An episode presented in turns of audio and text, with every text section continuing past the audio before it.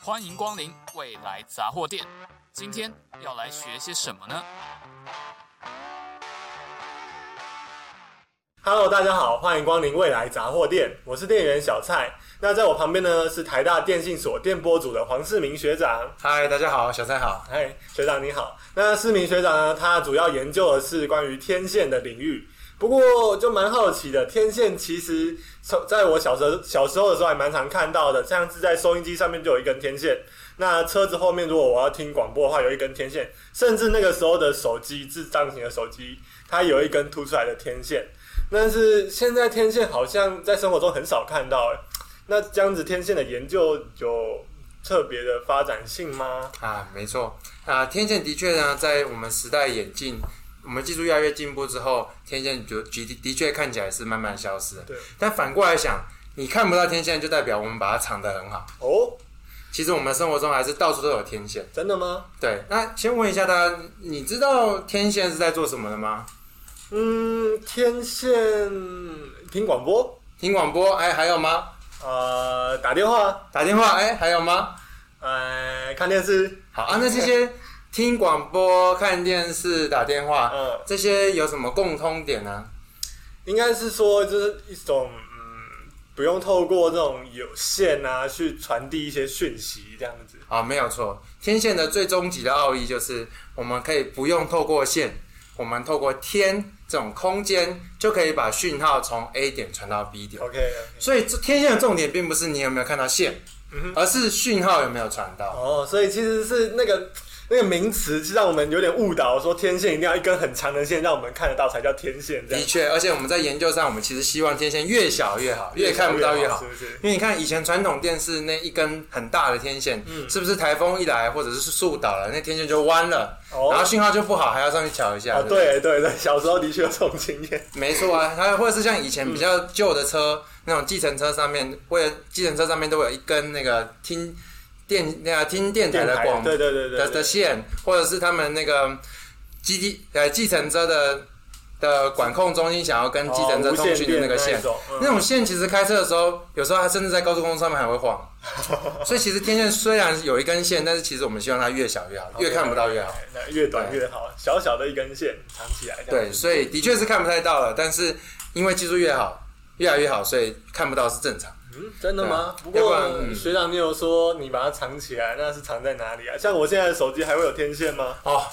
这个没错，真的啊一定有天线。真的？你手听机你这么小啊收得到讯号，嗯哼然后你你只要不需要线，你就能收到讯号，那就有天线。哦譬，如说我们 iPhone 呢，其实是我们藏的非常好的例子。还你有发现 iPhone 现在就是方方的一根都没有线了，都没有天线了。对啊，的确是这样子。 iPhone 的天线呢，其实就藏在大家有没有印象？你们的那个 iPhone 的机壳上面，会在那个金属跟金属的中间会有一条小小的缝。以 iPhone 十三来说，其实它的那个缝呢，就在那个手机的面板侧边有一条浅浅的缝。那其实那个缝里面呢，就有天线的效果。哦，以前我们需要一根凸出来，现在我们只要在那里弄一个缝，哎、就可以通讯了。所以说机壳搭配那个缝就可以达到原本那个很长的天线的效果，对吗？没有错。哦，大家如果年纪比较大一点，像我们一样，可能在那个 iPhone 4 S 的时候已经有记忆的话嗯 啊，有那个时候有有有 iPhone 甚至还发生了一个天线门事件，那是什么东西啊？就是因为那个缝啊，其实需要有一不能被东西挡住，嗯但是以前的 iPhone 4 S 很小，所以呢，就发生使用者好像在讲电话的时候，手指头很容易碰到那 个那个缝，然后大家又不知道它是天线哼，，嗯，所以就很容易发生讯号不好的状况。哦，对，所以这个算是一个小例子，证明说，哎、那个缝真的是天线，而且它真的有传输讯号的效果。哦，对那然后电嗯，iPhone 都有办法做到这样，那电脑的天线呢？哦，电脑的天天线吗电，脑的壳好像没有开一个缝吧？你说电脑是笔电还是笔电笔笔电电啊，哦笔电的天线你觉得会在哪里？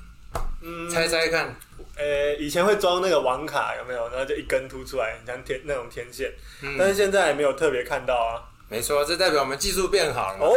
所以天电波组的功劳这样呃，子。没错，没错，没错。亲爱的，一般笔电的天线呢？是你想想看，我先给你一个暗示。其通常天线呢需要独立出来，嗯，就是尽量不要有其他物体干扰，也不要太贴近桌子或者是地板。哦，毕竟是一根金属嘛。不对是，对毕竟是一个金属或是一个缝，它需要哦周边是越少人越好。 OK，所以 OK 一般我们在听收音机的时候，需要把天线立起来，哦也对是啊因为这个对啊原因。那你觉得笔电上面立如起果来的吗？对应如该果就是荧幕嘛，对不对？没错，所以设计师其实把我们的天线藏在荧幕哦真的的假的边边边边哦，边边。如果那个你们去看那种 Mac 的 tear down，tear down 就是原把就它是拆把开、它分拆解分解开来来。看里面有哪一些构造，这样子没错，你其实会看到在那个主机，主机都是在那个键盘下面嘛，是在主机的边边的角角的地方会有一些线可以连到荧幕上面，然后透过那个线连到荧幕上面，荧幕还有额外的天线，哦就可以把讯号从荧幕旁边收下来，然后放到主机板上。哦，就等于说我们在开笔记型电脑把它立起来这个过程中，就是把我们的天线竖起来。 竖起来没错，而且让你不知不觉，哦 哎、哇，那不错哦。这就是技术，你知道吗哎？呀哎呀哎呀，没错，天线还是有搞头的。还是有搞头嗯的，对。但虽然平板现在好像没办法这样，不过对啊一样平板的，嘞平板的天线也是在这个平板的四周，哦，因为它比较长，所以它可以把它放在那周边，不用用那种开缝的方式来做，是吗？哎，对对对，它比较大一点哦，了解了解了解。没错。好，嗯，那除了这些以外，我想想看哦，哎、生活中还有什么地方要通讯？啊，现在的电视哎、无线的电视现在无线电视，电视其实没有什么，哦，啊，大电家视好像是上网的哦。对啊，现在就是上网了，哎，那其实说到这种天线，其实你们看那种 WiFi 的机台上，它就会有一根一根立起来的天线，那个时候还还看得到的那种一根一根的天线呢、啊。对那是就比较一根传统的天线。嗯对，还生活中还有一个东西需要无线通讯，但是很小，你们想过？哦耳机，无线耳机哦，iPod 哇！我跟你讲，对天线来讲，越小越难做。嗯就是基本上，如果是同样频率的传输的话，天线越小是越难做的，做大还简单一点嗯哦，做小很难做。哦，但想想看，大家挂在耳朵旁边的那个 AirPod，嗯，你们觉得天线会在哪里？天线不就看看得出来就是那一根嘛？哦，对，基本上就是在那一根，没有错。但是其实也会看到那种没有那一根的，其他牌子像 Sony 的，就是那一颗哦，对，他就把那个天线做在那个那颗壳的外侧，哦就是虽然没有一根，但是一个圈也可以当天线了，大概是这样。好，那听起来天线的形态也蛮多种的。那生活中其实运用到蛮多天线，只是说它现在有办法做的很小，让我们看不到。学长，对不起啊，是我有眼无珠，看不到这些天线。没关系，没关系，这代表我们技术好，让你看不到。哦哦，所以这是电波组特别在研究的天线的领域，这样子。对没错对，那天线还有蛮多可以讨论的部分的，所以我们接下来的节目呢会分成三个部分。第一个的话会先讲说天线的原理，那再来呢会讲说，如果我今天要研发然后设计一款天线，会需要经过哪一些步骤？那最后呢会讲说，如果现在我们实验室里面的天线研究。未来会怎么样影响我们的生活？为生活做出怎么样的改变？ OK，那时候我们就先从天线的原理来开始。啊哦，，好，其实天线这种就是无线通讯呢，还在我们很早很早的祖先其实就会用。嗯我们很早的祖先就会用声带跟声波来做无线通讯。嗯你看，我跟你讲话，你听得到，就对代表我的讯号有从我这里传到你那边来哦对，。然后没有连在一起，确实也没有 线嘛，对不对对对对对。那其实他们的通讯架构还蛮像的。哦怎么说呢？像我在讲话的时候，我的声带就会震动我声喉咙周围的空气，然后这个讯号呢就会透过声波传到你的耳朵，嗯，然后传到你耳朵发生什么事？呃我的耳膜呢就会开始震动，有没有？然后这些神经的讯号就会传到我大脑，我就知道哦，市民学长刚刚对我讲了什么。没错，所以这就是最原始的无线通讯架构。那对天线来讲呢，天线就是把我的声带变成了一支天线。这个天线要传讯号的时候呢，它会在上面流很快速移动的电流。这个快速移动的电流呢，会改变周遭的电磁场，哦继而产生电磁波。那个波，电磁波就像我们的声波一样嗯哼，会传递出去。对对对，然后呢，你如果也有一根天线，你的这根天线就可以感受到刚刚传过来的电磁波，所以上面也会产生一些小电流，哦，然后然后接收端就可以把这些电流收下来，就知道讯号，哦，是不是很像？听起来几乎是一样的。其对实对呃唯一的一个小差异是，我们人在讲话的时候要用声带，听的时候要用耳膜，但是呢，对天线来讲，天线可以发射，也可以接收，都是用天线。那这样听起来天线其实真的蛮厉害的。蛮厉害的，甚至很长的很长，我一根天线可以同时负责发射，也可以同时负责接收。嗯，我就不需要像人一样要有两组不同的东西，而且天线其实其实是不是可以一个发，然后很多个收啊？嗯也可以、对。就是只要你有这个接收的用的天线跟发射用是同一个，可以用同一只，就是用啊同一只可以做发射跟接收都可嗯以。嗯嗯，那如果同一组的话，我就可以互相做讯息的传递。没这样错，子没错。哦哎、OK，那这样子你就大概知道了我们天线是怎么用的，哎、怎么原理是什么，对吧？对啊，对，嗯听起来要算电磁场背后还蛮复杂的哦、没有关系，只要这基本上就是小电流产生电磁波，你知道这样就够了。嗯哦哎呀 OK，OK，OK 你都知道吧？我就不用吃饭了，你知道吗？ 对啊，有兴趣的话，可能要来修一下电磁学，啊再说后续的这再种说课程之类的，才有更深入的了解。嗯，没错。好，那我现在刚刚已经跟你简单介绍天线的原理了，嗯那我们接下来要讲一下，就是我们刚刚说的那么多款天线，那天线应该有蛮多的种类的。没错对对对，那不同种类的天线呢，其实会有完全不一样的应用。哦，譬如说，我们再把我们刚刚啊听电台的这种天线拿嗯回来讲啊，我们普通收音机上面有一根长长的这种天线嘛，对这是对最基础的天线。对，那这种天线我们就要做单极天线，嗯，只有一根的，只有一根的，对因为它只有一边接啊、它的另外一边是断掉的，只有另外一边接到其他电路上，对对对所以我们会认为它是单极天线。嗯，就是我那们最常看到那一根天线，天线宝宝头上那一根。没错，嗯那在接收电电台发出讯号之后呢，就是透过这根电线去感应电台的讯号，嗯然后把这些讯号放大出来，变成是声波让你听到。对对对，哎中没有间错经过蛮多复杂的过程。真对，那如果你把这支天线，你想要让它缩短的话，你其实可以在上面绕绕绕，就是大家有看到有有时候哦不会只有一支，它会在上面会有一个缠起来像弹簧的东西。嗯，所以就是说，把一根原本很长的天线变成一个弹簧，让它这个长度缩短。缩短没错，一般我们看到的那种 WiFi 天线呢、嗯啊，哼你把它的塑胶壳剪开之后嗯哼，里面就是这个形状。破坏一下，破坏家里，让被就会妈妈就会骂一跟它下。缩短的，对。嗯然后或者是以前那种很旧的 Motorola 的手机，它上面会有一根黑黑的棍子嘛，你把对棍子剪开以后，里面一样是一根，然后转转转转几圈像弹簧之后，突出另外一根，只是它被那个黑色的壳包起来。嗯，对，所以也再次验证了，其实我们都会希望天线越小越哦好。的确的确，所以有蛮多的技巧要让天线变得小一点。那是不是还有其他的形状来达到天线的功能啊？没错，一般我们还在偏远地区上面会常常看到一种小耳朵嘛，对不对？嗯，那种那个也是天线，但是它长得不像线，啊，对啊，对啊，这个是不知道谁翻译 的哦、要不然大家都误以为是线，对啊对不对？天线英文叫 antenna，那它跟线没有关系，跟天也没有关系，到底是谁发明的？ 那真个是哦，那个那个，对啊，如果真的是用形状分的话，那叫天 盘。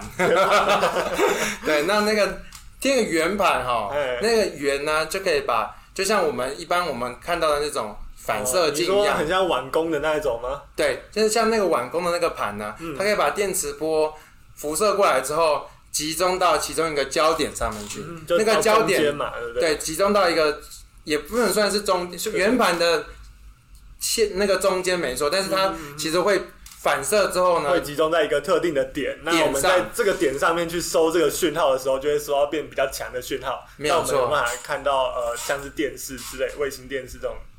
对这种讯号，对所以大家看到那个小耳朵都是一对的，它有一个盘，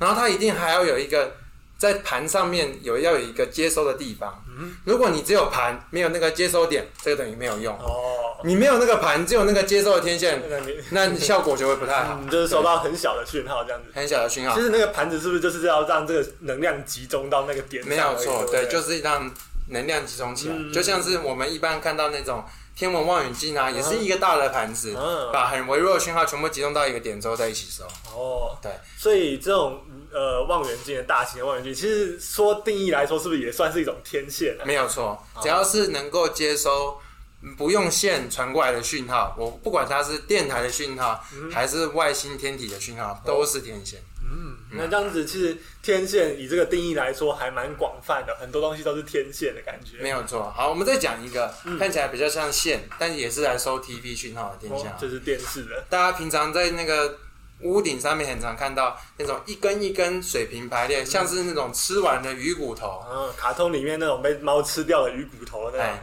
对，没错，那个也是天线。哦那它接受的天的讯号也常常是电电视的讯号。哦，那它那种天线就是好几根天线在接，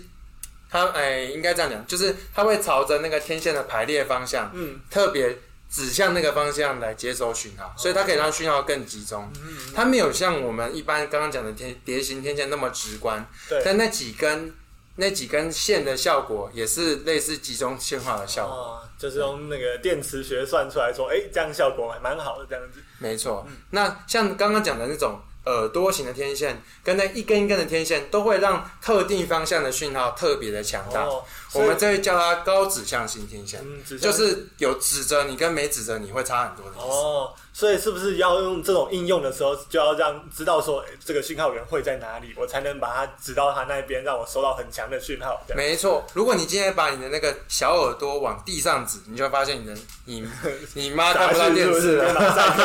没错，但是我们反过来想，刚刚听刚刚讲的收音机或手机，嗯，哎、其实你怎么转它，上下翻它，对哎、啊都收得到你讯也号。不能预设说，哎、我今天买这台手机就一定要朝着哪里才能用，这样子，对但很没不很不方便，很不方便，但是电视其实我们明我们大部分都知道那个电视台在哪里嘛哎，对而且也不太会移来移去没嘛，错所以就可对以特别指向在某个方向。哦，原来这样子就是指向性与否，这个也是有分别的，这样子。没错，高所指以向性跟低指向性，就是说，呃，高指向性就是说我们需要特定的方向的呃嗯呃讯号的时候，就要朝向那边。那如果是我们我这种需要常常移动的，我可能就需要低指向性，让我可以收到各式方四向面八方的讯讯号哦，没有错，所以这就接到我们的下一个部分，我们要怎么样设计一个天线？嗯哼，对。那在设计天线的第一个就第一个课题就是像刚刚我们那样，我们要知道我们的应用场景是什么。嗯我到底是要一个嗯很的怎么转它都收得到讯号的东西嗯呢，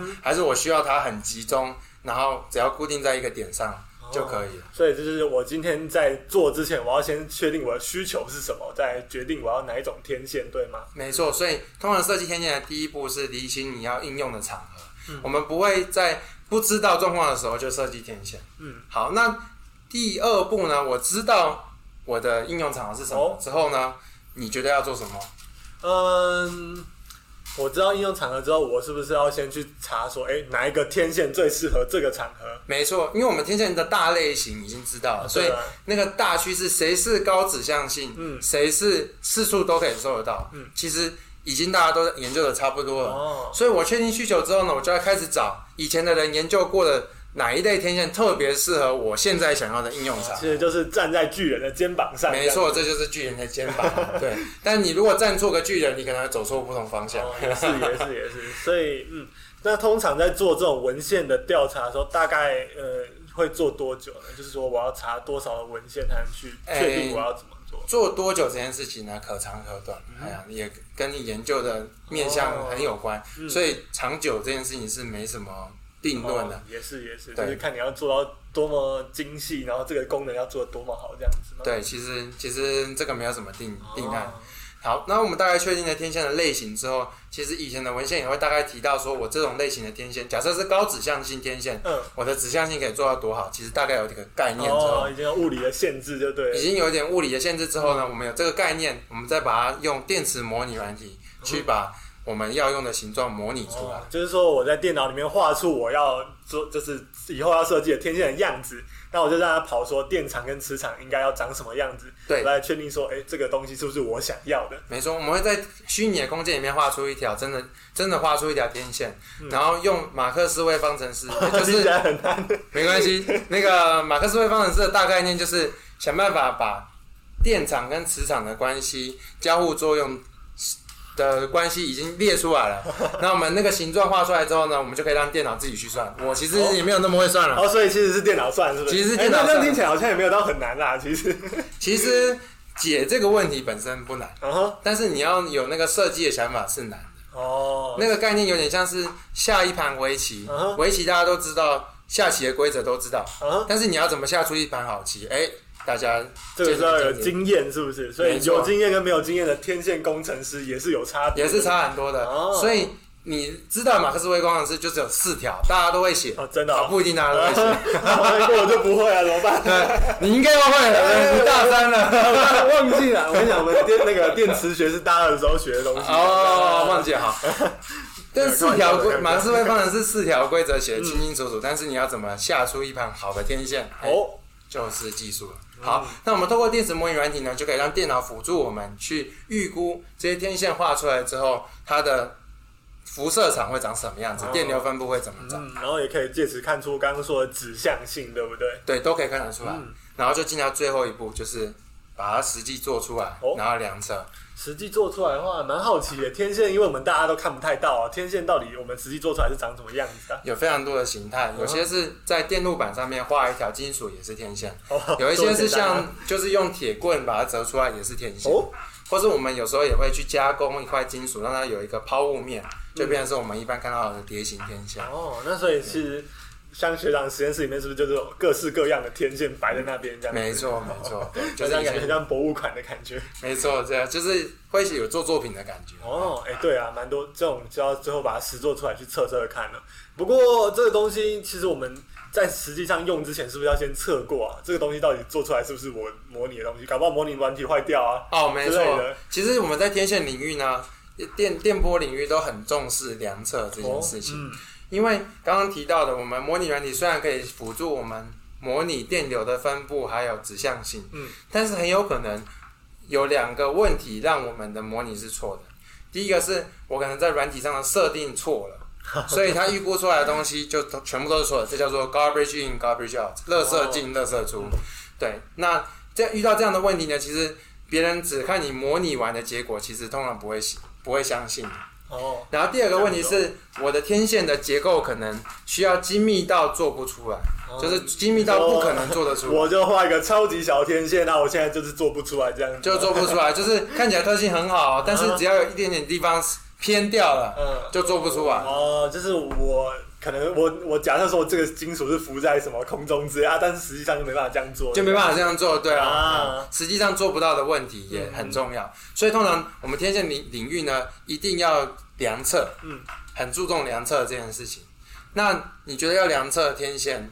要怎么量量呢测？天线哦你做出了一个金属，你要怎么检查它的电流分布？如果是你的话，嗯，应该是说，就是我要排除外面的各种杂讯啊好、干排扰除外之面类干扰的嘿。对啊然后呢然后我应该要在一个很空旷、很空旷的地方量，都不会有干扰的地方。那对，那再来的话，我就是把它放到一个很离我很远的地方，我才能知道说它纯粹的就是没错，讯号没错过来是长什么样子你嘛。讲到的这些点都非常非常关键。嗯其实你天分蛮好的，蛮爱念电波组我。要白天电波， 我思考一下。哎，可是学长要先教我那个电磁学，然后怎么啊？好啊，那我我顺便教你怎么量天线嘛。还是说那个模拟完你跑一跑，我就不用学了这 样子没有没有没有，还有很多好技术要等你入门才知道。 ？OK OK 对 OK，搞不哎那好观众有兴趣啊，对不对？又不是只有 我。啊、那我们再拍 下一集。好，那天线量测呢，就像你刚刚讲的，嗯排除外界干扰，嗯。也要尽量让天线处在一个四周都没有任何物体的空间。对就这两个点而已。哦，哎、真的哦，那我就这样命中还，哎、真的蛮准的、哎基本上最理想的环境就是外太空啊，没有任何天体的外太空，啊没有任何天体的外太 空，其实根本不存在，对不这对？么理想啊你就会发现，其实这种空间不存在。嗯，那我们在电池模、电池量测的时候呢，的技术就是我用一个金属壳把这个天线嗯关起来，哦，然因后为关在一个铁柜里面之 类的，把它关在一个铁柜里面哎。因为铁柜呢，在电磁学上的特性是，它会把所有的外界干扰都反射哦，回去，屏蔽掉的感觉，都屏蔽掉。对嗯，但是你说这个铁盒不可能做到无限大嘛，对不对对啊，根本不存在嘛。把把它所以关呢进一个货柜里面，无限大的终极含义是，我其实是要让我里面的电磁波发射出去，就不会弹回来，哦，不会说收到这种回音的感觉，就不会对受到回音。对，嗯没错。你如果你发出来的所有声音，你在那边讲话，你都听不到回音，嗯你就会以为你在一个不对无限大的空哦哎间好嘛。有道理哦，对，所以你只要让那个天线以为它在无限大的空间就好。那你会怎么做呢？你要怎么让波打出去，然后不会回来天线这里？那就让它在墙面上吸收掉啊，对，没错。所以呢，我们会在那个金属箱的内侧放很多吸收电磁波的材料，哦让天线的波打到吸收材，就不会再弹回天线这里了。嗯，哦，那听起来很像那种专业的录音室里面会有那种消音块的感觉，对不对没错，专业录音室也是一样。所以你说声波跟电磁波其实真的还蛮像的，还蛮像，因为它都是空间中的波。哎，那学长，那我们什么时候要升级成那种专业录音室啊？哎，专业专业录音室 吗？哇，那我可能要再多拍几集。好，那那个，所以基本上就是金属盒，嗯然后放吸波材，哦，就可以让天线量测看起来像是在一个无限大且没有干扰的空间。哦，那我们系上有这种地方吗？有，有就在我哦。们电机二馆的五楼，之后再带你看看。哦但是所以呃 podcast 看不到啦， 对不起啊，观众朋友，我先去偷偷看一 下。再跟大家报告这样子。对啊，哎呀，嗯，对，所以说就是真真的在做完之后，就会拿进去那一个空间去做量测，对吗？，量测完之后的特性才是我们认为真正的特性哦。但是我们会希望量测出来的特性跟模拟的结果很像嗯哼，嗯但是通常会有点差异。不过通常我们会把量测出来的特性当做是真正的特性这样子。哎、那像学长刚刚说，就是有这些不同的步骤啊、那所以说，像学长你自己的经验啊，从这个就是模拟到量测中间，这样可能要来回个几次啊？其他人的技术我是不太清嗯楚，但是我目前我之前第一支做的天线，其实我一次就成功哦了。，你那么厉害？刚好今天现场我有带来给大家看一下，这是我做的第一支天 线。对，如果有兴趣可以去 YouTube 频道看一下，这样子。那我们还还是形容一下它对长啊，什对啊么对啊，样子、啊让，这些就是主持 podcast 人形容一下。 OK OK OK，这个其实呢像是一个大声公一样，我们大家有看过大声公，像是把这个讯号往外扩散出去，那里面呢都贴满着这个铜箔跟铝箔，那其实这个东西还蛮酷的。没错，它的效果其实跟大声公一样，就是我们的电直播其实会聚焦在大声公的内侧，嗯然后我们透过里面一些特别的金属设计，可以让我的声音更集中，而且不同频率的声音也可以很集中，这样子。哦，对，那当初我设计完之后，嗯，设计完之后直接制作，其实就跟模拟特性已经非常像。对，那讲真的，其实不可避免会来来回回啦，但是、对啊嗯，有时候就是看你在模拟的时候够不够细心。哦，所以其实很多事情是可以在模拟的部分就先排除掉的，这样没错，没错，基本上是这样哦子。对学到了，学到了。对，那我们可以来聊一下最后的呃，最后的部分。对对对对对，那因为我们刚刚有讲过说天线的原理，还有天线要怎么设计嘛。那接下来想要问学长说，我们现在有哪一些先进的天线技术，以后可能会改变我们的生活的呢？好、的确，那个现在天线已经几乎小到看不到了，但是我们其实我们的野心比看不到还在更多一点。好，譬如说，我们现在的天线呢，希望做到很高很高的频率，很高很高的频率的意思是我希望让我那个电流来回的速度越来越快，加速越来越快，这样。加速越来越快嗯啊，因为这样子呢，会有一些更像是光的特性。哦，所以其实光也是一种电磁波嘛，对不对光也是一种电，磁波，对，但我们想要做到这更高的频率，嗯，让它来回震动更多次之后，我们会产生一种叫做 terahertz 频率的波。哦，这种波呢，太介赫于兹，太赫兹的波，对对对，这种波介于光跟介于电波的特性。嗯电波其实因为它的频率很低，嗯所以它常常可以，嗯，绕过，很很常常可以透视的很多东西。哦这也是为什么我们常常，即便是在室内也收得到电波讯号的原因。嗯，我们在不同房间也可以收到 WiFi，那光就打不过来。呃，光就进不来嘛。对啊吧对啊那我产生频率很高的波，我可以有光的那种高解析度，那也有这种可以透视的特性。哦，像是我们如所以果两个优点都拿出来，这样子。对把两个优点结合在一起，嗯譬如说，如果我们有同学去美国就知道，现在的机场安检呢、啊常常嗯就会用这种太赫兹的雷达啊来取代我们一般的金属探测器。哦，那因为它可以看到，它有点像是可以透过人的衣服，每个人看到身上里面的枪，就是只看得到金属啊，你不要想太多哦，啊，只看得到金属或者是刀多一子。点遐想。对，没错，就是透过这种透视的方式可以看到身上带的金属哦，嗯所以我就可以去分辨那个形状，而不是有一个金那个皮带就会叫或者什么。哦，所以说就是设计出这种太赫兹的这个频率的天线之后，就可以做到这样的功能，对不对，可以。以有类似透视的效果，嗯，甚至呢，在特在设计的好一点呢，我们还可以拿来透视身体来看癌细胞。哦，所以就是很像 X 光的感觉嘛。没错，但是 X 光也可以透视，没错。哦但 X 光的问题是因为它的能量太强，嗯，所以其实孕妇啊或者是人都不建议照太多。哦，不能一直不过照这种一直照介于电波跟可见光的这种波能量就比较低，嗯，有透视的效果，但是能量比较低，你可以照比较多次，哦没有什么人体的危害这样子。嗯，这样在检测上面就更方便了一些了。对，所以我们天线现在有一个发展方向，会想要让它透视，哦，让它做出影像这样子。蛮有趣的应用诶，嗯那还有别的吗？还有别的，像我们现现在已经慢慢越来越成熟的叫做那个胶囊式的内视镜，胶囊式的内视镜，内视听镜起来就是可以吃的东西，对不对？没错可 以吃，但是你消化不了。哦然后所以就是吃了之后又从另外地方排出来，这样排出来。对，嗯那胶囊式的内视镜呢，它有点像是把我们一般要做大肠镜或胃镜嗯，要伸进去一根那个管很不子。舒服啊，很不舒服，对你需要有一根管子在那边弄来弄去啊，而且甚至还需要麻醉嘛。嗯对，那胶囊式的内视镜其实已经开始慢慢在医院可以用得到了。哦那它的概念就是我把一颗胶囊吞一个像是小很小型的相机，对啊。然后它做的像胶囊这么大，嗯然后吞进去，嗯吞进去之后，它就会在肠道里面自己动来动去，然嗯后哼拍它想要拍的画面。嗯，哦，这么酷。所以说这个里面装的天线是说我可以控制那个胶囊的相机去拍我们要的东西，这样吗？那哎主我不太确定能不能控制相机的方向，嗯但我可以确定的是，相机拍到影像可以透过上面的天线传出来，哦，所以可以直接在它排出来之前就可以收到它的讯就号，可以收到讯号了。啊。对，没错。嗯那这样子，就实用很多了，这样就实用很多对啊，了，不用 对等到隔天早上再去找那个胶囊在哪里这样。对，没有错，没 有错。然后，嗯，还有一些比较新的应用，像是，嗯嗯，史丹佛大学在二零二零年的时候、哦有蛮发新的他们的研究论文，他们认为呢，我的无车子在那个电动车每次回家、啊电动车对，回家充电很麻烦，哎对啊，因为有时那不然要候怎么充电啊？其实有一种充电方式是可以让太阳你能吗边开车边充电，好，可以这样子啊。太阳能太不可靠，因为有时候阴天就充不对到啊了，，对，台北一天到晚都在下雨嘛，对不对？没错，那他们的做法呢，就是他们在地上呢买一些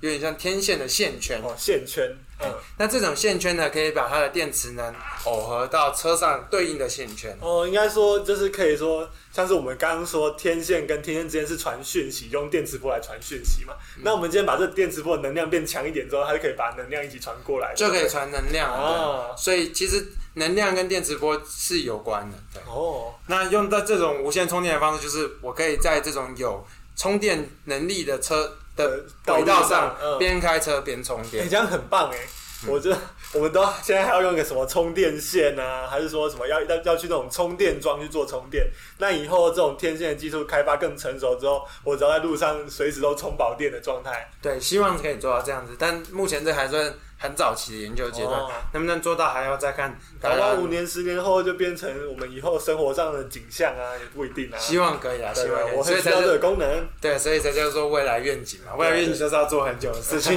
不会啊，不会啊，我们有生之年一定看得到，应该吧？ 好，那不然我们再讲一个更未来的， 啊，更更未来更是不是扯的 OK OK，哎，现在那个之前 h b o e h b o e 就是我们电机工嗯电程师，机协会对，国际电子电机工程协会嗯嗯嗯。那在二零一一年，其实有提到一个更